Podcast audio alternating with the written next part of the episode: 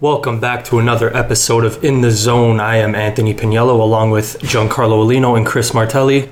And the day has finally come.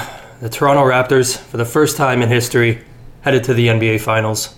Holy shit, I never thought you or I would live or see that, and it's actually come true. Quick stats I want to throw at you, uh, Al- Aulino, before we actually talk about the series as a whole. The Bucks in the regular season were first in points per game, first in assists per game, and seventh in assists, and they did have the best record in the NBA 60 wins, 22 losses, and the Raps were eighth in points per game, 17th in assists, and 13th. I mean, 17th in rebounds and 13th in assists, and they only had two less wins than the Bucks this season, 58 and 24. Aulino, what were your main takeaways from this series? I, my main takeaway was that all the pundits, you want to call them, those so-called analysts on ESPN and Fox Sports in the states, they were saying that the Raptors weren't going to beat Milwaukee. this would go not at all. seven. Bucks in four. yeah. Milwaukee would win in four after those two games. They were the best team in the league. Some are even saying Milwaukee was better than Golden State. They would go to the final and beat them. The Raptors beat them in four straight after losing the two of them. So I like to know who their favorites are going into this series with Golden State. I'm pretty sure it could be the Raptors, but you know them. They'll probably go with Golden State. Uh, it's funny because throughout the series, everyone's like Bucks in four, Bucks in five, Bucks in six, Bucks in seven, Raps in seven. Like it's so funny. I've never in all my years watching sports seen an analyst go from saying Bucks in four to when the series was tied two two, going, "Oh, this this series is done. The Raps are winning in six. How do you go from Bucks in four to Raps in six? How do you how does that change? So I don't know what the Raps did after after the first two games. Nick Nurse has done a hell of a job coaching them. He probably went to them after game two and said, listen, we're down 2 0. Going home, just do what you do best. You just got to win home court. They won both games. Game three was very close, double overtime, but they got the job done. And then that big game five win in Milwaukee, I thought as soon as we won that game, I knew it was done there. I just Giannis looked defeated at times. It looked like he wasn't all in it. He fouled out in game three. He only had 12 points that game. So to me, the MVP in this obviously was Kawhi Leonard. He's continuing to build his legacy as the greatest Raptor of all time, in my opinion, and he dominated this series throughout it all. And most importantly, in the fourth quarter of Game Five and Six, that was when Kawhi showed up the most. It was important. The series, uh, when it started, everyone kind of built it like Kawhi versus Giannis. But I want to give Lowry some love because he's been here through the hard times since 2011 or 12, whenever we traded for him. And, you know, every version of this team he's been a part of. And after the Orlando series, I'd say he's been just flawless and he's been a big part of this team as well. Well, looking back at game number one, remember we were in the lead the whole game, and that was basically because of Lowry. He went 7 of 9 from 3, 30 points in game number one. A lot of people after that performance were saying, Kyle's not going to do that performance again. And you know what? He didn't. He didn't drop 30, but he consistently performed. He dropped about 15 points every game, about five rebounds, which is pretty good for a point guard, and he dropped about five assists. So I agree with Pagniello. You got to give Kyle Lowry some love. He's been here through the struggles, and now he's finally getting his moment in the finals, and he damn deserves it. He's played. He played amazing against Eric Bledsoe. I think he outperformed him in this series, and um, he was one of the main reasons why the Raps won, in my opinion. Yeah, and even looking at this team um, from the start, they lost that first game to Orlando. They didn't panic. They went in, won four straight. Then you see what they did in Philadelphia. They didn't panic when they went down, and that one game where they got blown out, they just went back at it. Kawhi Leonard came back stronger, and again in this series with Milwaukee. So this team is resilient, and now with Golden State in front of them, uh, they don't have Kevin Durant. They don't have uh, Boogie Cousins for at least the first game the Raptors might get OG Anunoby back. So matchup wise, I like the way this team matches up with Golden State better than what they did against Milwaukee. a lot of people are saying that Golden State this is a like this is a write off. They're saying that Golden State's going to win this, but listen, we've heard this before already last round. Everyone said Milwaukee would come in here and steamroll the Raptors. They said Giannis would absolutely decimate the D. The three point abilities of the Milwaukee Bucks are on par to the Raps, but the Raps just outshot them at the end of the series when all was said and done. Norman Powell coming out, hitting threes. Fred VanVleet game four to six, absolutely insane from three. Um, so again, the whole coaching um, of Mike Budenholzer is you're going to allow a lot of threes, but they're also going to take a lot of threes, and that was their biggest downfall because the Raps out they just outshot them from game four to six. They had more threes. They were better defensively, and even the bench players outperformed Milwaukee's bench when all was said and done, and that's a big deal. But moving forward, take this in. You probably, you guys all probably didn't know this stat. The Raps had the most three pointers made this like the last the second half of the season, and they have the most three pointers made right now currently in the playoffs. Wow. So if Golden State Warriors are going to get a little too cocky and let the Raps shoot the three, by all means, the Raps could outshoot Golden State, as crazy as that sounds, because Fred VanVleet and Kyle Lowry have been monsters from three. And n- not to lie, this guy. Remember last year we said about Serge Ibaka, awful. He was Yeah. shoot. He was not shooting well. This guy, I remember when I went to Game Seven against the Sixers, off the bench dropped 17 points, four three pointers. So Serge could shoot too. So I wouldn't be surprised if the Raps could actually beat Golden State. I'm not. I'm not going to say the Raps are going to beat them handily, but you don't don't count the Raps out yet because a lot of people counted the Raps out and they reverse sweep Milwaukee, the best team in the NBA. So I think this is going to be a fun one. I all I know is that we got to for me the biggest X factor in what if is it's Kawhi Leonard. He has to continue here. He has to play his MVP form, and especially with a guy like KD out game one and you're on home court. The fact that we have home court is is a gift because you know the last five years every single win it feels like it's been Oracle Arena. So now you're at Scotiabank and our fans are crazy. You got to win the first two games. You got to come out. You got to just bring it all on the court. And I think Kawhi Leonard's exactly going to do that. And I think uh, I think I like the first two games for the Raps. I would hope they go crazy. You see what they're charging for tickets? Oh, yeah. thousand six hundred is the cheapest ticket in Scotiabank Arena just to sit at the very back. So, if I'm a Raptors fan paying them all the money that they're charging, I would hope that they're not showing up like a Leaf game over there. Yeah, for sure. I mean, it's always going to be expensive, but come on, man. It's Golden State. It's the finals. This is the big dance. This is what we've all been waiting for for years, and we finally get it because of Kawhi Leonard. Now, do you guys agree with Masai Ujiri's comments? He said that we have the best player in the league, and it's Kawhi Leonard. Do you guys agree with that statement right now? I don't think you can argue against it, given how everything's gone down the last month or so. He's basically been carrying this team, and he is the best player in the world right now. Yeah, he is. Because a lot of people were saying Giannis was, and especially in the East, Kawhi said no. He made him cry and go home.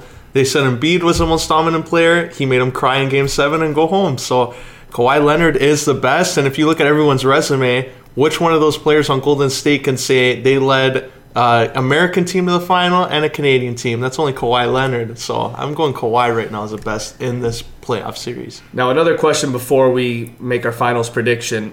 How bad does this make the Spurs look now, trading Kawhi Leonard? It makes them look awful because they got Jakob Poeltl as the throw-in. Toronto got Danny Green as a throw-in, and they get the best player in the world right now, Kawhi Leonard. DeMar DeRozan is a great shooting guard, but now if you're looking at making the trade again and you call in the offseason, especially after this, and say, I'll give you Kawhi and Danny Green, and uh, we'll give you Poeltl and DeRozan, they would hang up the phone.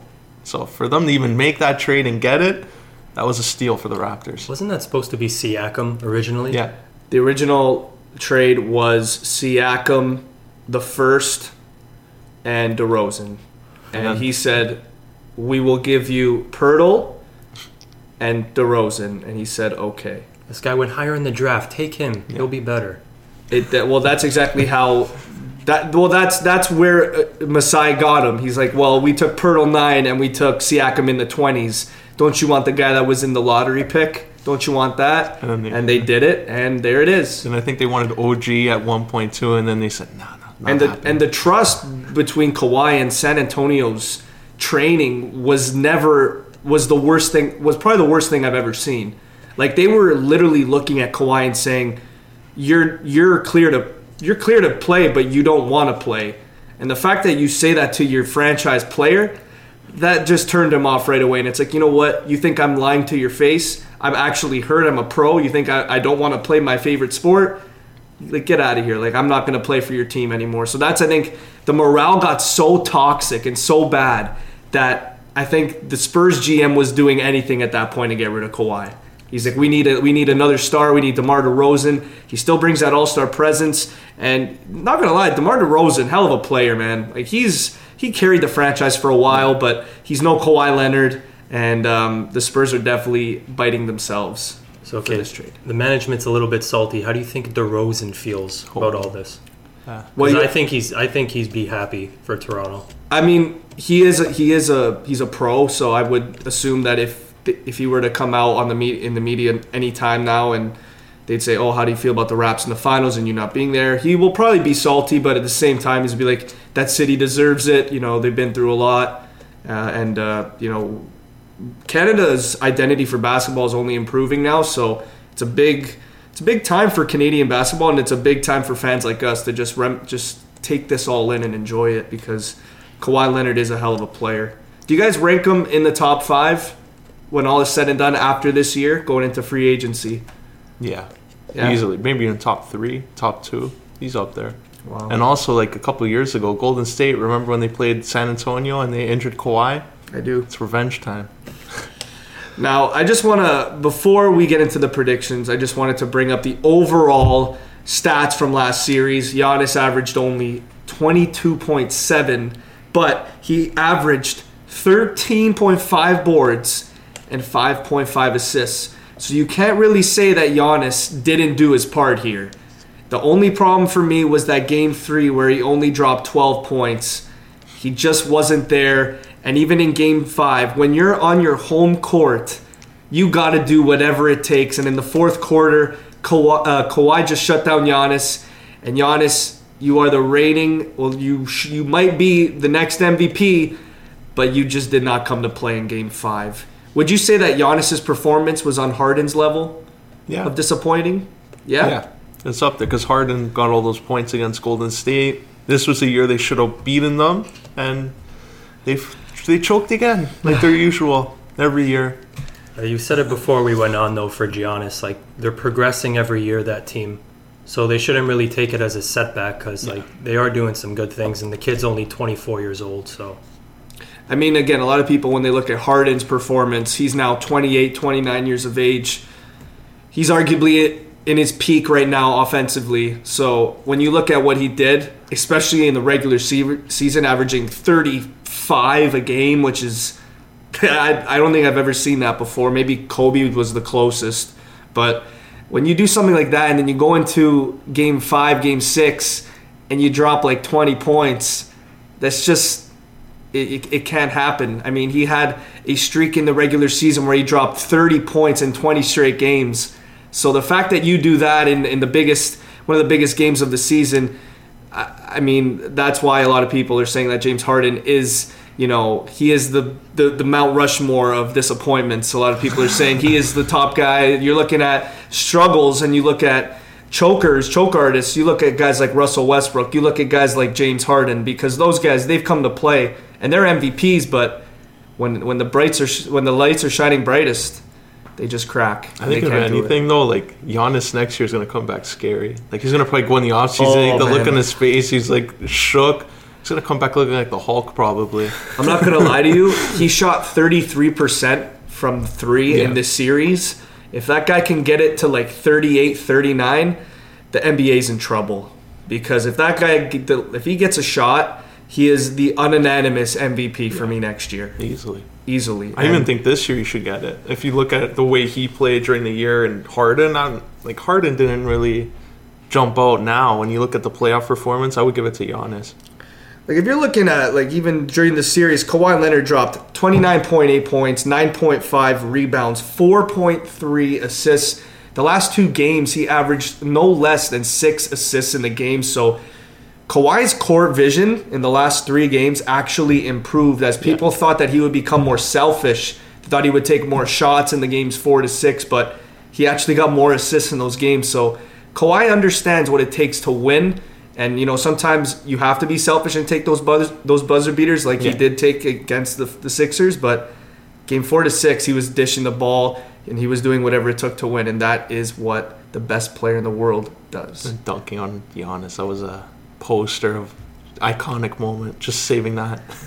So now we're gonna get into the finals predictions. Starts Thursday. It's in Toronto. I'm gonna say this right now: Raptors win it at home in seven games because that is what's best for basketball right now. I don't know. I don't want to jinx it in a way because like I want the Raptors to win, but you know what? Screw it.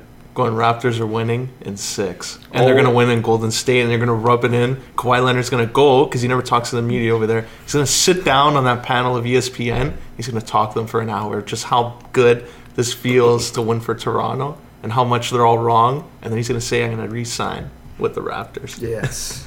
I think I gotta stick with the theme here and uh, Yeah. just go Raps in seven. We've made it this far. Let's get it. And I don't think it's like one of those years like w- I think anyone if they say the Raptors win, it's not like a surprising thing like Cleveland when they went to the finals and LeBron would maybe he'll win a game or so, but like the Raptors I think actually have a legit chance to take it this year. It's we kind, haven't seen this. It's kind of funny because you're looking at the last five years and you're looking at Golden State.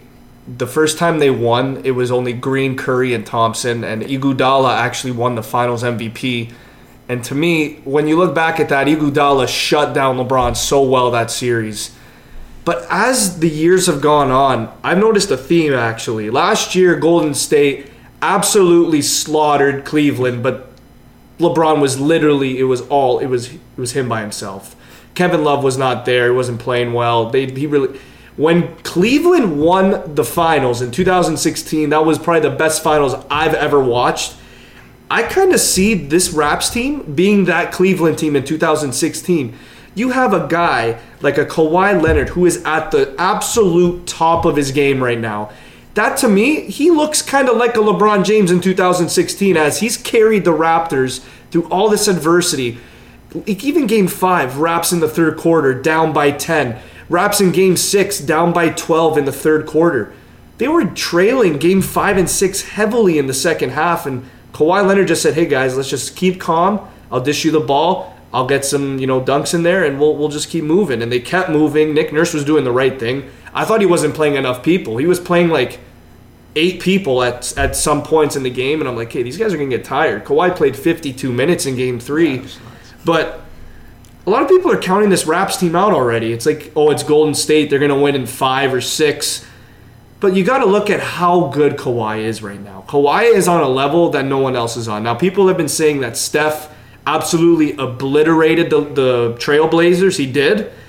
But come on, man. Kawhi Leonard right now, all around complete game. He will call series in this one. If Kawhi is performing at the level he did against actually all throughout all the playoffs. If this guy continues what he's doing, Raps are easily taking at least two games. And like even if people are saying Warriors in six, that's realistic. But the fact that people are saying Warriors in four and five, and they don't even have KD for game one, it's like how like when you look at this Raps team, what are you looking at?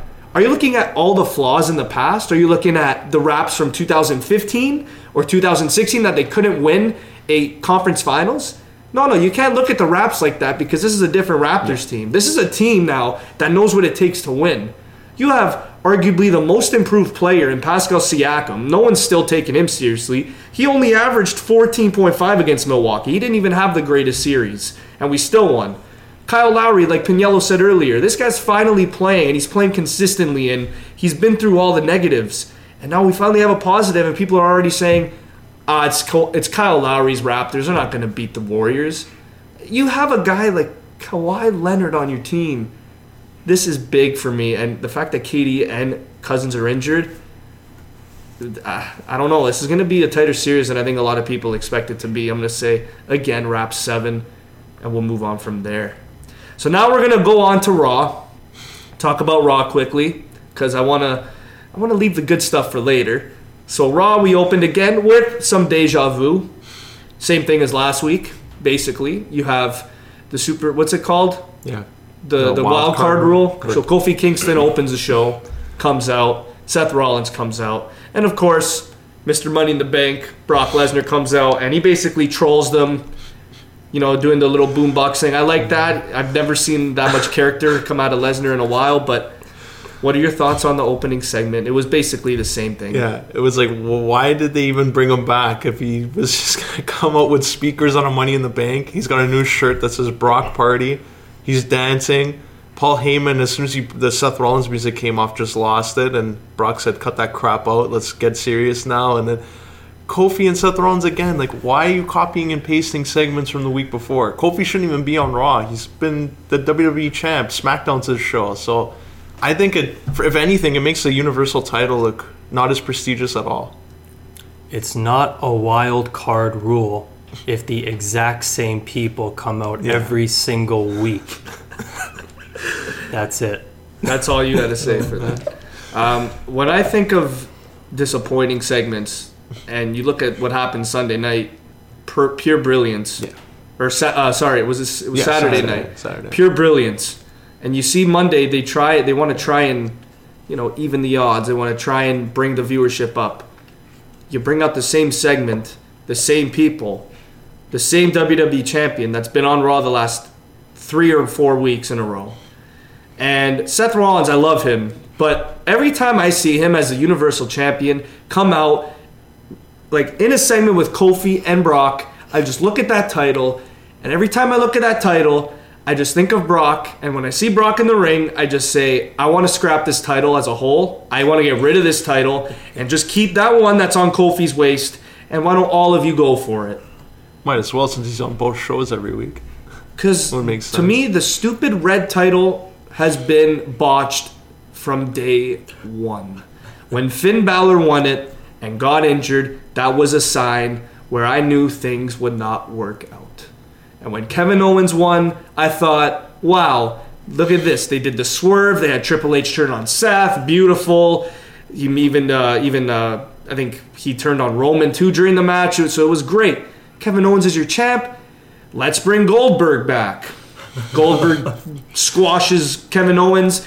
That basically affected Kevin Owens Jericho. That was the hottest act on TV. You could have had that for the Universal title. No, let's make that for the US title. And apparently Vince hated their Mania match, so then Owens got buried after that. And we'll give everything to Brock Lesnar. And his reign was about 500 days, and the rest is history. And we are now here today, back. He has money in the bank, and he's going for that title again. So WWE does not learn their lesson. And me being a fan for a while now, it's getting to the point where I look at it, I analyze it, and I sigh, and I just keep moving on. I'd want to just skip Raw sometimes when I see it and I see the same segment that we saw, same matches even on this card. We saw Ricochet and Cesaro. That was exactly from last week. That was actually a good match. It was, it was a good match, but if this leads to a pay per view, it becomes too repetitive, and then it will take away from the moment of one of them winning. And then the revival and the Usos now are best buds. They have a whole Memorial Day party. They were like, at least this could have been a great feud. No, let's have them all party outside, eat hot dogs together. That's good. A 24 7 title with R-Truth running around. It is funny, but where is this going when you see EC3, who could be in a main role on Raw, fighting for a 24 7 title, trying to catch R-Truth? Did you see him at that party? Like everyone's up and down, like yeah, and Yeah. he's sitting there, like, like he's trying to hint, like He's, happy to be employed. Yeah. Who EC3? Yeah. like everyone's jumping up and down, and he's like, yeah, I'm here too. I can't wait for this segment to be over. But yeah, again, like last week, there wasn't a match until the second hour. yeah. How do you how do you have a wrestling show and not have a match for the first hour of it? WWE. I don't understand. Analyze and sigh. Yeah. and move on. That's where it's getting to the point for me. The next was I don't even want to. Shane came out and Roman's cousin and Drew hit him with the. I don't even know. I don't even want to even get into it.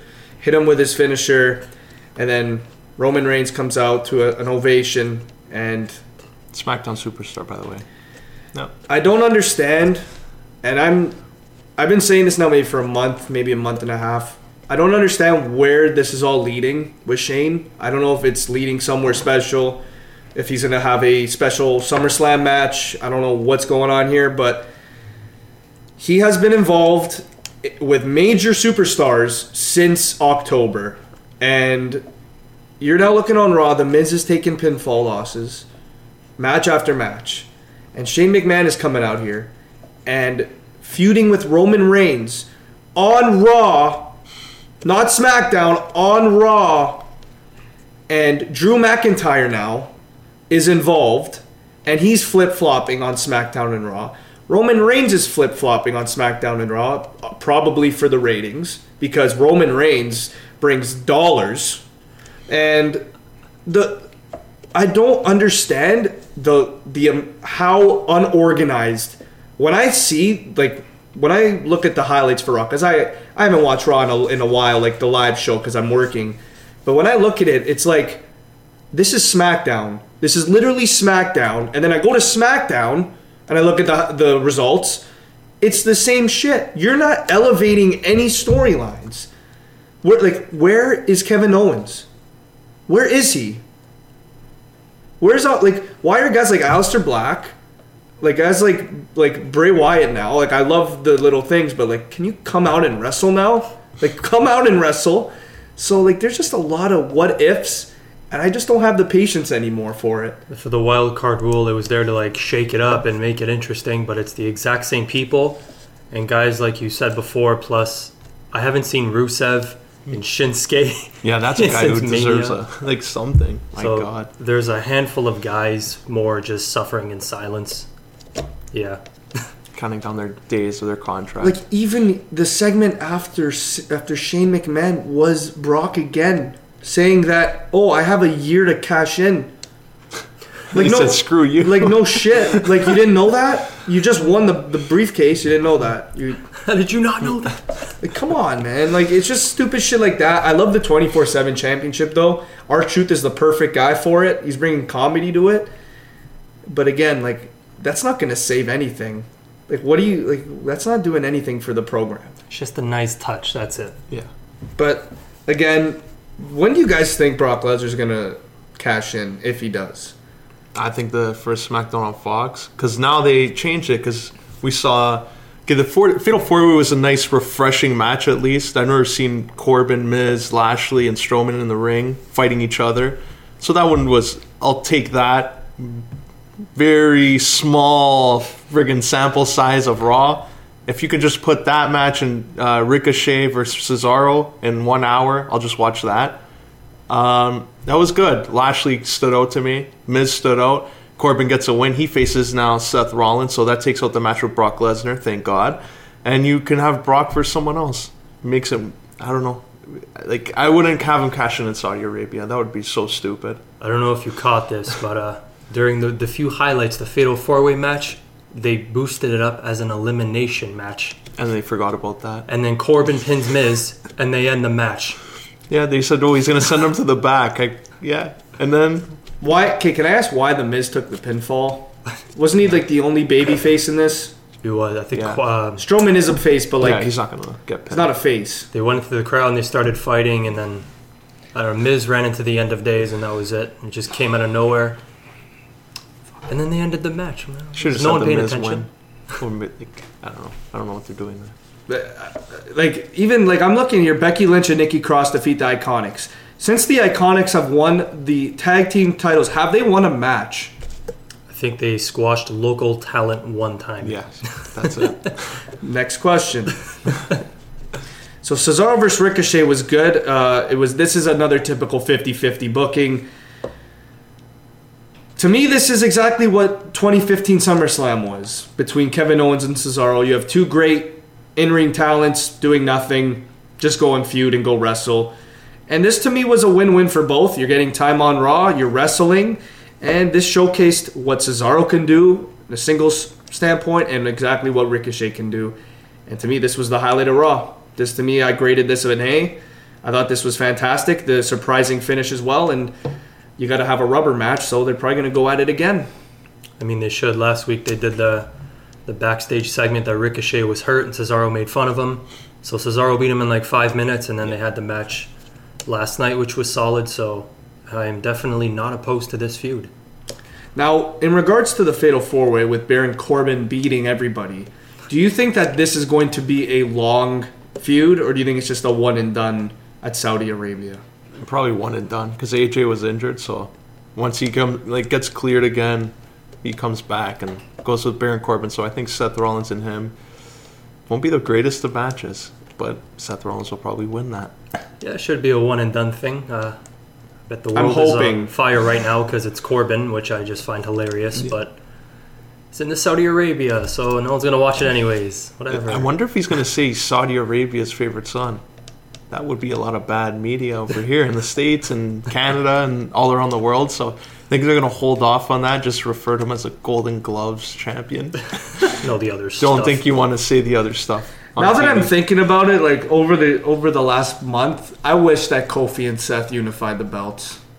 I just wish they did. Oh, and they teased it on Raw Yeah, for like a minute. I wish they did it. They didn't. now, now you're gonna have probably Brock cash it on Kofi, and then the SummerSlam main event that we're gonna lovely wa- we're gonna watch live will be Brock versus Roman Reigns for the WWE title. yeah, they seem to shaft us. The the, the four main pay I'm, you know what? I'm calling that right now. That's what's gonna happen. Brock versus Brock versus Roman for the WWE title at SummerSlam. Calling that now. And my prediction would be true because I said he'd be champion. Yeah. No, I'm saying I'm saying Brock's gonna be champion, Oh, not no. Roman. Well, he'll was- he'll get back there then. I, I was then- thinking Survivor Series, but yeah, you think SummerSlam? I think SummerSlam. I think Either way, that's- we're regressing yeah. in a big time. yeah, probably. Okay, so then we have Bray Wyatt introducing the Fiend on Firefly Funhouse. Did this really elevate anything for him? Uh, I kind of like it was kind of like a rinse repeat kind of thing. Yeah, maybe, but you know what? It's still one of the highlights of the show for me. I look forward to these for the last couple months, and I'm excited how they're gonna go about this, how it translates to the in-ring stuff. Now to end Raw, what were your thoughts on the main event? We saw Sami Zayn come That out amazing. and talk and basically call out Seth. He also mentioned AEW, and then they had the match. I thought the match was not that good to close the show, um, but it did its job. What do, what do you think's next for Sami Zayn? Because he's been teased being in the main event scene for quite some time now. I don't think they know what's next for him. I think they're just gonna do exactly what they've done the last few years, and he's just gonna feud with a bunch of guys. No titles will be involved, and another underappreciated talent. him versus the Miz would be the best feud on Raw, and it wouldn't even be for a title. I think that's a feud they should do, but they probably won't. They'll probably make Sami Zayn feud with Kofi, take the twenty four seven title, and then rant on everyone every week. Like that fan, he said he was gonna punch in the face. then someone else asked him a question, and he said, "Oh, don't worry, your question's not that bad. I was, I'm not gonna punch you in the face like that idiot over there." And then.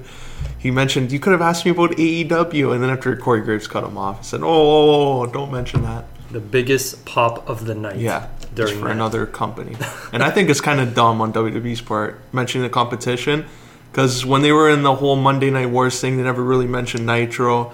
Then TNA was around since 2002. They only mentioned them last year because Kurt Angle brought it up. But for you to mention AEW, everybody's going to go on Twitter now, especially in social media this age now, and they're going to type in AEW and they're going to see, wow, that's what happened on Saturday. I didn't know they had a pay per view already. They already have shows with Chris Jericho and Cody Rhodes. I know those guys. Who's this Kenny Omega guy? I'm going to type his name in. All right, I'm going to start watching that now. Screw you, WWE, and everyone takes their business elsewhere. With that being said, we're gonna go into Saturday. We're gonna go into AEW Double or Nothing pay per view because, guys, to me, after watching that pay per view, I don't remember the last pay per view I watched from start to finish and was that pleased. I think the last pay per view was maybe Money in the Bank 2011 was probably the last time I felt that satisfied after a pay per view. Yeah, that's that's very harsh right there. It's nice to see you smile again. But this pay per view, guys, WWE's in trouble. That's all I'm saying. They are in trouble because this was organized perfectly. There was not any flaw in the the organization of the time or the organization of the matches itself. Everything was just displayed perfectly. There was not a flaw for me time wise in this pay per view. Let's start with the Casino Battle Royale. The right guy won it for me. I thought that Hangman Page. I didn't see at first when I made the prediction. I didn't think that uh, Hangman Page would be in this match. So him being in it and winning to me was kind of oh okay that's cool. Like he like I expected him to get that that championship match eventually, but he got it right away. He's the first guy to get it. So when you look at like who the guy's going to be, and you look at who is going to run this company in five years, is it safe to say that this is the guy, Hangman Page?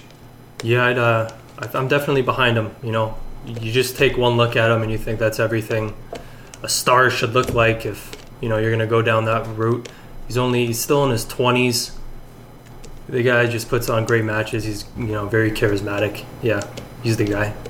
I, I like him. I thought he was really good, even though uh, he wasn't supposed to be advertised for this match and came in. I thought it was a great pop and great surprise. So to see him win was a nice touch. And he's going to face now the winner of that main event. So What'd you be good. think of uh, MJF in this match? That guy's a character. He's one of my favorite guys who stood out of this whole pay per view. He's a year younger than us. Yeah, and That's he's money. crazy. That is absolutely crazy. I thought I thought it, I thought it was a great way to start the pay per view, and you already it's perfect too because this match had a stipulation. It works the stipulation perfectly, and the next pay per view you already have the match set up, so it's just perfectly booked for me. Um, no flaws in that. But next we had was Kip Sabian versus Sammy Guevara. Again, I don't know much about them, but I didn't watch it live. I just missed it, but I did end up watching it after. Like I rewatched it, and man, both these guys, they're high flyers, and I love both of them. Who who you who did you think stood out a little more for you? Uh, probably Kip Sabian, but I love this match because it's two kind of unknown guys in the wrestling world, and they put them on the pre-show, which is whatever. But the fact that they gave them 15, 20 minutes just to say, look at these guys, look what they can do. This is the future of wrestling, and it was just awesome stuff. Yeah, they both stood out to me like equally. I thought their match was really good, and to have a match like that before, when everyone's there and they're all hyped up for the event, it gave you like viewers watching it on YouTube like a little teaser. Like I can see this for the whole three hours that's coming up. So got everyone hyped up for the show. Yeah, exactly. I think that's exactly what this match was for. It's like there's two guys out there. Cody probably just looked at them, said, "Go prove to all the fans that you guys are unreal wrestlers, and you will do anything to, you know, bring the entertainment to the fans." And they did it, and they did a great job. And with that, going into the pay per view, we started with SCU versus the Strong Hearts, and SCU got it done. Um, what were your thoughts on uh, Chris Daniels and Kazarian? How did they look? Those guys are just ageless. I love them, all three of them. Like the guy's almost 50 and he comes out and he's so charismatic and you know, he hasn't lost a step in the ring. I didn't know either of the other three, the Strong Hearts. Me neither. So that's a nice to introduce us to them and it was just an awesome way to start the show. It was so much such a fun match. Yeah, Christopher Daniels is money. Even at his age, like even though he's like probably fifty, still comes out and he's char- he's a character. I like him.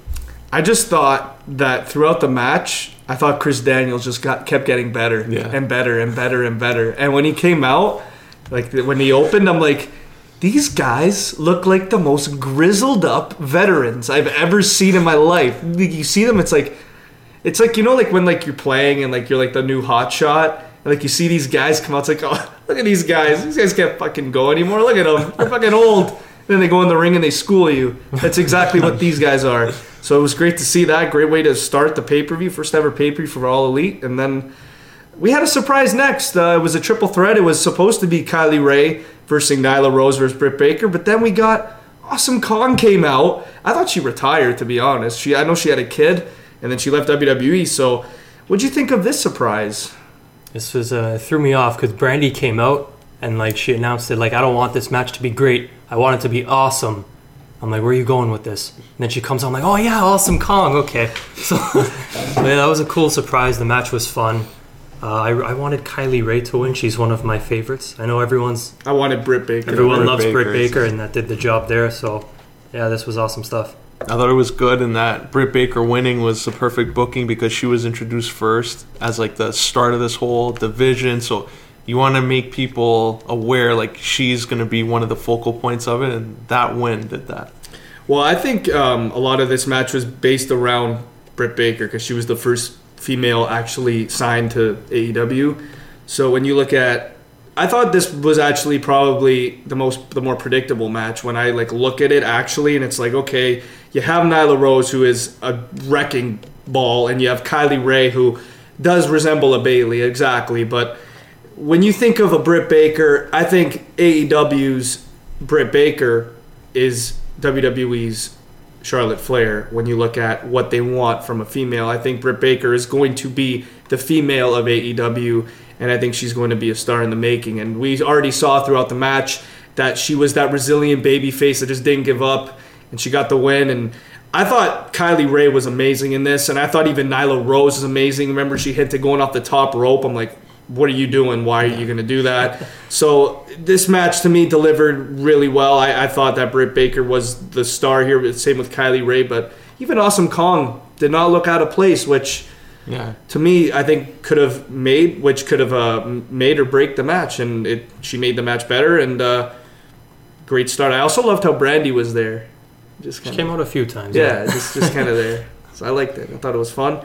Next we had was the best friends versus Angelico and Jack Evans. This was a tag team match. This was great. I didn't know either of these guys watching it. I knew Trent Beretta, obviously, but I'm watching it and I'm like, who the hell is this Jack Evans guy? This guy's going around like he looks. He looked like a um, he looked like a young Paul London. Oh, Jack like. Evans. Yeah. So I'm like looking at this guy, I'm like, this guy's kind of like a Paul London. But yeah, I thought this match was really even. I thought that, I'm not to lie, I thought Angelico and Evans were to win. They teased it. Like there were a couple near falls, but the best friends won. What were your thoughts on this outcome? Yeah, it was good. Jack Evans, I I know him a little bit because he was on TNA for like a few matches, like a part of a X Division series that they had. But yeah, he stood out, and I think he's almost forty, and he's still able to flip around like that and do those crazy offensive moves. And Trent Beretta, he's good still. Remember him with uh, Kurt Hawkins in WWE, and looks like he's on to bigger and better things because you look at where Kurt Hawkins is now in WWE, and you look at where he is in All Elite. So it's on the up for Trent Beretta, I think. Yeah, this uh, they actually gave this match a lot of time. Yeah, more I than thought, I thought. several times, like, okay, this is the end, and then, oh no, but yeah, uh, Evans and Angelico, I think Lucha Underground, that place doesn't get a whole Yeah. lot of exposure. That's where they did most of their work, and I thought every match during this show was just perfectly placed throughout the card. And then we had a surprise after the match, too. We did. Wait, what was the surprise? I'm the, trying to remember. the tag team debuted. I think the Super Smash Bros. oh, that yes. name's gonna change. Yes. that's a lawsuit waiting to happen. Yes, the Super Smash Bros. came out, and um, that I had like, I had like the Wyatt family type Yeah, vibes from them. like, I I'm was like, confused I'm at like the lights are going on and off. I'm like, what's going on here? And then they had like that little throne. That was pretty cool. Yeah, They're just sitting there. I'm like, I love this. And then uh, the thing I loved the most though was uh, when they did their attack, and everyone in the crowd is like chanting. They were like, "Who are you?" Like that was a chant. Oh, you'll find out. So I thought that was it was very mysterious, and I think you know the tag division in this in this company is just retarded. So uh, it's, it's it's only going to get better. Next we had was the six women's uh, tag team match. All the we didn't really know any of the names, but I thought this match was actually fun. All the all the women in this were very stiff, and every single time they slapped each other, oh man. Oh my god, it looked like it hurt, but actually Kong's team did not win. They lost. I thought that they were gonna win for sure. She, how do you know how old uh, uh, Aja Kong is? Because she looks so old Uh, and she could barely move. she's in her mid to late 40s. Okay, because she looked like she could barely move in this, but I thought that everyone that was involved in this, they did their job, and I thought it was entertaining for what it was. Yeah. And they introduced everyone to who the I didn't know like most of them. Like I've never they had a lot of tongue twister names, so I'm not even gonna bother butchering them on this podcast. But yeah, it was introducing them to maybe some of the new female additions to the roster. If they sign all of them, I don't know, but there's a good chance at least three or four of them will probably be in the company. I'm gonna have to look their names up again as well, but uh, I actually love this match so much. I just love Japanese wrestling. They're fucking screaming throughout the whole match. It was just so funny, and they're slapping the hell out of each other, and it's so stiff. I'm like, this is what you need. I, I loved it. Up next was, to me, the match of the night, the best match on the show, and what wrestling really should be all about. It was Cody versus Dustin Rhodes, and this match, the build was great. the The thing before, I got to talk about the thing before the match. The little throne comes out, triple esque throne, and Cody and Brandi Rhodes gets the sledgehammer under the ring, gives it to Cody, and slams it and it breaks. I thought that that alone made the whole segment for me. That was amazing. And the fact that you then put on a match of the year contender and you made your own brother bleed, bleed, bleed, ble- non-stop bleeding for at least 20 minutes Like Ric Flair style. Yeah. like Ric Flair style bleeding, and just the storytelling in this match and the finishers and like he like I love when Cody teased he did that Stardust move, like I just I loved everything about the match. I'm I'm kind of. I have, I have a loss for words, but even like after the match, everything that happened, they kicked. See, this is what's booking is so it's all about. Cody Rhodes wins the match against Dustin Rhodes, and then after says, "Me and you are to take on the Young Bucks at the next pay per view. That is exactly what you need to do as, I guess, Cody Rhodes, you could call him the new Triple H of AEW. I don't know, you call him whatever you want. But if you're a COO, that is exactly what you do to book your next show. And the, I, I'm not going to lie, it, it got kind of sad there where he's like, I don't need a. What do you say? I don't need a tag team partner. I don't need a friend. I don't need a friend. I need my brother, my older uh-huh. brother, and and Dustin Rhodes just cried, bawled, and yeah, I, I this was probably match of the this might be match of the year for me right now. I love this match so much. It'll definitely go down as one of them, but yeah, storytelling at its finest. Any element of wrestling was involved in that match. Just, uh, I don't know how many times I've said it so far, but just awesome stuff. Everything from this card was just flawless, and yeah, that may have been the match of the night. I just also I love the Brandi Rhodes exit and DDP coming out and Oh, grabbing yeah. her. Just it's just so awesome how everything kind of comes full circle. Like we saw, he did the Stardust, um, he did the Stardust taunt, he did the disaster kick, he did the Cross Rhodes. We saw Dustin Rhodes do the Cross Rhodes. We saw him do his finisher. So you're looking at this and it's like this all happened in a WWE ring, but there were limitations. And when you come to AEW, there's no limitations. And we saw exactly what these two could do, and they tore the house down. Yeah, and Dustin is like 50 years old, and he was still. I thought he looked better then than he did in his last WWE run. Like the Oh, last year 100%. when he was wrestling, and he looked really good in this match. He stood out a lot. His character, a little. I actually, I was rooting for him. I wanted him to win this match because now that you know that they have longer term plans, I thought it would have been great for him to beat Cody at this event and just him coming out reinventing himself a little bit changed the face paint had a different entrance was like a darker uh, tone to his match and the blood added to it. Maybe it was a little too much from him. Maybe he didn't have to go too uh, blade too close to the bone but it was a great match and i thought it's up there with match it probably is match of the night even what happened after that but i liked it. I just love how throughout the match, Cody just got more vicious. Yeah. And he, he tried capitalizing as much as he could. Like, he saw he was bleeding. And he's like, you know what? I'm going to keep going for the head. I'm going to do the disaster kick. I'm going to do all my finishers that revolve your head getting beaten in.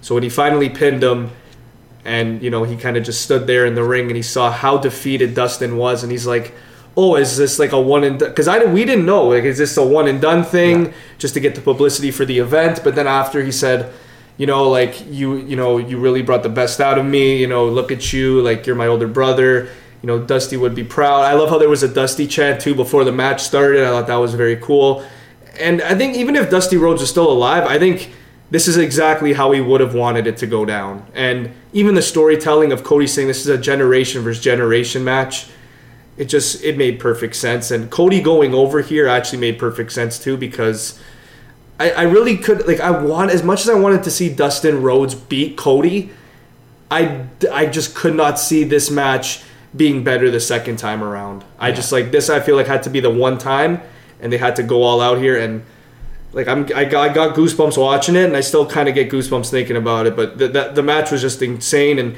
you're even building up to face the Young Bucks at the next pay per view. Just nothing but good things came out of this. Just nothing but good things. But up next we had was the AEW Championship presentation, where I thought this was actually a perfect time to kind of relax with the wrestling because like you have the bathroom break. Believe it or not, Bret Hart comes out to a very I was I was surprised like okay this is this is cool. Comes up to the AEW Championship belt presentation and who comes out? MJF Hangman comes out. And what were your thoughts on this segment? I thought it was I thought it did the job MJF is fucking hilarious. that is the only thing. That's the only takeaway I have from this. It was just such a funny segment. It was all centered around him. I almost forgot about the title presentation because I was just so focused on MJF for a while. But yeah, that that is a beautiful fucking title. And then Bret, like, I'm surprised they even allowed him. Like, he- I don't think WWE know that he was gonna do that. He was gonna come out and. Uh, that probably when he gets a phone call from Vince McMahon saying what the hell were you doing on their television and all that, it's going to be a different conversation. But him coming out to that great pop from the crowd was a nice surprise. Hangman Page comes out and then JF interrupts and he says, "Oh, Brad, Brad, look, a fan! Oh my god!" And then he just starts laughing like an asshole. And then after he said uh, he went up to the rope and then he was saying he was better than Hangman Page. Hangman Page was gonna go attacking him because he said that horses, what happens, they go out and I get slaughtered. He calls Easy, easy, easy, Seabiscuit. Seabiscuit, easy, easy, Seabiscuit, hilarious. easy. I loved uh, how Jimmy Havoc came out too. I've always been a fan of him. Yeah. Um, but like, I, I still don't know what they're gonna do with MJF moving forward. I don't know if, like, because Hangman's in the match now for the belt. I don't know what they're gonna do with MJF, but I hope whatever they do with him, he'll make it money. I know that, so I'm not worried. Jungle Boy and him, or Jungle Boy, Jimmy Havoc and him in a triple threat. and he easily wins Yeah. that. MJF's going to win that. Up next, we had was when you look at not storytelling, but you just look at the match. This was match of the night. When you look at that, just just wrestling, the Young Bucks versus the Lucha Bros for the AAA World Tag Team Championships. I actually said to you before the match that I thought the Lucha Bros are going to win this. I thought this was predictable, but the Young Bucks actually retained here, and to me, the Young Bucks never looked better than what I saw from here. Because the whole build was that they are kind of rusty, but man, the Young Bucks did not look rusty here at all. They looked on point throughout the whole match. I just got to point out though how good Pentagon is. I think that guy is a star, and and Fenix as well as a star. But man, the Young Bucks, they define tag team wrestling for me. Actually, uh, I really enjoyed the story throughout the match because like they purposely messed up just to show you like we are a little rusty, and then throughout the next 20, 25 minutes they just okay, we'll knock it out of the park like usual, and just you know the best tag team, the most entertaining tag team in the world, and just they can do things that it's like when you're playing with action figures and you do fucking like crazy shit. Like they they make that real life. This was just unbelievable. Who is your MVP in this? I had to pick one guy, One guy. probably Nick Jackson. Yeah, that's Yeah. that's what I was gonna say. the shit that he was doing. Oh my god. Even even Fenix at times, like the shit he was doing. I'm like, what? How'd you do that? what? And the amount of near falls at the end. I was I was tired watching that. I'm like, holy shit. And I kept looking at Carabetta. I'm like, okay, the Lucha Bros have to win this, right? They have to get their belts back. And then the Young Bucks retained. I'm like, okay, all right. I guess they're gonna they're gonna continue this, but I guess there's no AEW Tag Team Championships then. No, at least not not yet. right now. Yeah. Yeah, they still got some time. They got some time. But did you see that Canadian destroyer? I don't know what they call it, but that Canadian destroyer on the hardest part of the apron. Oh my god! I thought he broke his neck there. Then Fenix goes off the rope as one of the Jackson brothers are sitting there, does one kick, goes off that rope, springboards into a hurricanrana in the same sequence. I don't know what the hell those guys are on, how they do that, but those guys are insane. And I want to see this match again for the AEW tag team titles. A plus plus for me in this one, and I'm looking forward to the Young Bucks versus the Rhodes Brothers because what we saw with the Rhodes Brothers in WWE was pretty good, but uh, AEW again no limitations. So I think these two are gonna these these two teams are gonna just go. They're gonna go all out, and the Young Bucks I think are just gonna. They're one of the hottest acts I've seen in a long time. As you're just consistently just you're putting out A plus matches every time. I could say the same with Okada and Omega. Every time I've seen them, it's A plus or A minimum, and that that th- this is just going to transition to the main event. We saw Kenny Omega versus Chris Jericho, winner facing Hangman Page for the AEW Championship. Jericho wins this.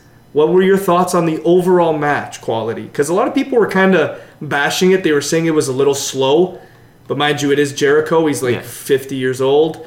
But to me, this match was perfectly booked, in my opinion. I was gonna say Jericho looked faster than I saw him the last few years. Cause like yeah, he's up there in age, but you can tell he's been working hard. you know, the guy's just a grinder, and you put him in there with a guy like Kenny. Well, they kept talking the whole like Jim Ross. I don't know how many times he said it. He kept he kept bringing up Jericho's training. Yeah. he's like, oh, he's been training really hard, and he's trying to you know stay in shape. And I'm like, yeah, you could tell. Like this Like- guy's. I love the match. It was so hard hitting, and Kenny was busted open early, and like, Yeah, it looked like he broke his nose. the storytelling through fucking most of these matches was just top notch, and yeah, this was no different. Yeah, Just- this shouldn't have been like a fast-paced match because the way this build-up was is that Jericho is like training, like the montages they showed, and like the whole uh, build-up that they showed for this match. They showed Jericho throwing that elbow and like doing all this different stuff to throw something out of the box at Kenny Omega, and he did it. Like I like how they ended it with an elbow like that, like right what- to the nose. Apparently, that's his new finisher. Yeah. That's what they're calling it, the Judas effect. It's a good move, bam! and then it ends. It's more realistic because, like, if you elbow someone like that, it's gonna do something. And Jericho, the way they made him look in the match, it was a slower one, different kind of pace and what maybe everyone's used to. Like, they can't have all these matches where they're all like flying all over the place. So, give something different. Kenny Omega, though, I just don't like that entrance song. They gotta go back to. they Ah. ruined his entrance. I think Go back to Devil's Sky. Yeah, it comes out like when he came out. It's like the crowd. It's not like as hyped up as his other one was, or everyone's going crazy. So you gotta just change that, and we're good. I just thought that the match was amazing. My favorite part was when Jericho did the the lion tamer. He put his leg on Omega's head, and I'm like, oh, please tap, please radio, just tap out. And then of course he does his new finisher and ends it. So we're gonna get one of the greatest of all time take on one of the up and coming guys, Hangman Page versus Chris Jericho. Who would you have win it? Still giving it to Hangman. Okay, you're gonna give it to Hangman as the you why first right now. AEW champion. I think you have to give it to Jericho because I he's think the so, most too. recognizable name. And then once you go on TNT, you have to for the advertisements and the commercials because we saw during the NBA game the Raptors and yeah Raptors They, he was, and they were on it. I saw They showed the banner and it's Chris Jericho in the banner with Kenny Omega. They promoted that as a main event. So if they're going to be doing that, which is probably in the fall when the NBA preseason is on and uh, the NBA regular season starts up a little bit and they're going to be on TV more, those commercials you want the most recognizable name. So Chris Jericho for me wins that. And isn't Chris Jericho facing um, Okada for the for the Yeah. New Japan? Rep? So I think you would be smart to have him win the AEW title and go up against the New Japan champion. That would be, I uh, think. they're gonna draw all these fans in regardless because Jericho did beat Kenny and his face is everywhere. Yeah. But the next show is not going to be for another few months, Yeah, so all fans over. are still going to tune in. And Yeah. once they are tuned in and the match does happen, you can still have Page win. You could. That's Yeah, true. That's Because a just Fyter Fest, I don't think that's a There's no pay-per-view, there's no right? lose. There's no loss here for AEW. You have Jericho winning. He's the he's the main face. Everyone knows him. You know th- this could be a perfect first run with the belt for the company, or you could have the up and coming guy that's going to be your Seth Rollins type guy, where he's going to be there for a while and he's in a headline. So it's a win win for AEW. But let's talk about after the match when Jon Moxley walks out in the crowd like a Dean Ambrose Shield member, comes in the ring and attacks Chris Jericho, attacks the ref, attacks Kenny Omega, and ends the show.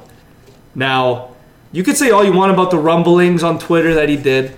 You could say about, oh yeah, Jericho. I mean, uh, J- uh, Dean Ambrose going to come back to WWE. It's Jon Mox. Don't worry, he's going to come back to WWE. He goes to AEW, doing the right thing for him, and he is now apparently having a match in New Japan. So he is doing the Cody Ro- the Cody Rhodes route, and I think this guy is just going to start. I think this is going to be one of the best runs I've seen from an individual in a company for in the uh, in the Indies. I think he's just getting started. I think Jon Moxley knows that he was underutilized in WWE, and I think he's going to go all out from here. And he is now all elite. So I, I'm so excited. I don't know what the next program is. I think it's Moxley versus Omega. I want to say it's that, and to me, that's just a dream match waiting to happen. We, uh, what are your thoughts? we fucking lost it when he came out. like, yeah, he DDT'd the ref and Jericho, and then he, he did it to Kenny. And the second he threw him out of the ring and they started throwing fists like Zayn and Owens, we're like, oh, fuck, it's happening. this is happening. This is a perfect first feud for him. And I'm just so excited. The most talked about name in wrestling right now. Like I remember, um, I went on. I think I went on YouTube the Sunday or the or yesterday, and Jericho, Jericho talked about it. He said, "Well, this is a perfect start for us. Like I'm one of the more well-known names. Omega is one of the best wrestlers on the planet, and you have probably the hottest name right now in professional wrestling in Jon Moxley. So those three alone in the ring to end a segment and end the first pay-per-view." It's just money. And like I'm gonna say this again, WWE is in trouble. That's all I'm gonna say. Because this pay per view from start to finish did not have one flaw for me. Not one. Yeah. And that's just that's rare in wrestling today. And also another thing making the rumblings. Did you see the All Out poster? Yeah, I saw the stars. Yeah. They It's never in had Chicago. those stars uh, before. They're trying to say, oh, you know, it's because of the Chicago thing, but it's kind of identical to a T-shirt that he had. So It is. I would look out for CM Punk maybe coming out one day for Oh AEW. my god, I think I would have to jump ship completely. Four red stars too. Yeah. Just like on his shirt. And what if now, like at All Out, they'll probably do, I think, the world title at All Out. That's in August, I think, Last end of day of August. Yeah. So if you do that in August, that gives you time to build up the world title. Jericho wins the world title, let's say, and then to end that pay per view, you have Oh CM Punk, like they had with Jon Moxley. You have CM Punk come out and then say, "All right, this will continue." But you have to watch it on TNT. I would love to see Punk come out and just GTS Hangman after he wins the belt and close the show with the belt in his hand and just oh my god. Or what if he starts celebrating with Jericho and they start a Tag like team? a stable or something? Like it's the Bullet Club in Japan. What if they form something in AEW with Jericho, And CM Punk. Punk, and You know what they anyone call else? themselves? The best in the world. Yeah. Maybe put MJF in there because he comes out with a scarf like Jericho. Oh, I would love that. Those two together. Oh my god! This is my protege, MJF. MJF, let's go out there and kick some ass. It's like bring your scarf. They all go out with the scarves. Sell scarves instead of T-shirts. But overall, after all is said and done, AEW, what would you grade the show out of 10? Is it a 10 out of 10? It was a perfect show from top to bottom. I don't I didn't see one flaw in it. Yeah, I thought it was good. Great show. So moving forward, if you are WWE, what would you do differently to try and balance out? Because right now AEW to me, it's uh, it's a completely different experience and for the better. So if you're WWE, what would you try and change? Well, they just for themselves they have to change a lot because the product is obviously not good. But they shouldn't play off AEW. They just need to focus on themselves. And uh, you know, competition is great for everyone. Everyone's gonna boost their game up regardless. But just focus on putting on a good wrestling show. Don't look at AEW and be like, "Oh, they did this, so we have to fucking one up it." Yeah. Just stick to the game plan. See, I thought after after Saturday's show, and I'm looking forward to Raw. I'm like, okay, they, they have to do something different. no. And they didn't. They literally didn't. So I don't know if it's Vince who's still being stubborn and saying, "Hey, I want everything my way," but like what Triple H did with NXT, I think you just have to hand the keys to him. Be like, Triple H, here, here, take it. Run my company now, because whatever you're doing in NXT is gold. Just do it with the main roster, and then you'll have a, a WWE that everyone will watch again. So I think For me, that's it. Yeah. With I- Vince McMahon, he's been around a few uh, different uh, threatening companies coming up, so I think he's just going to wait till they have the TV first. And then he'll go into war mode and say, okay, I need this guy, this guy, this guy. Come over here. We're going to change the direction. I'm going to go chase out writers. I'm going to go have brawn panty matches and ladder Oh, matches and no. infernal matches and hardcore matches. And that's when I think he'll go into panic mode. But right now, I think he just doesn't care. if there's the first move that I would make for WWE is to get Tessa Blanchard. That's the first thing I would do. I think she'd rather be all elite. yeah, I think so, too. I, yeah, obviously, but we gotta wait and see. Maybe Scarlett Bordeaux will go to WWE, but she's definitely going to All Elite. That's for me a given. If they're gonna bring back bras and panty matches, then yeah. There's Scarlett. There it is. her. There it is. She's the young. She looks like Torrie Wilson, kind of like a Torrie Wilson and a Kelly Kelly put together. Oh my. But yeah, that's basically it for this week. AEW's done, NBA's done, and WWE's done. They're actually done though. I don't want to watch them anymore. I'm joking. I'm joking. I'm joking. But that's it for this week, though. Make sure to tune in next week when we talk about probably the same shit. Talk about Raw. Talk about SmackDown, and uh, Hopefully, Raptors. hopefully win. the Raps. Hopefully the Raps are ahead in the series. Stay tuned, boys.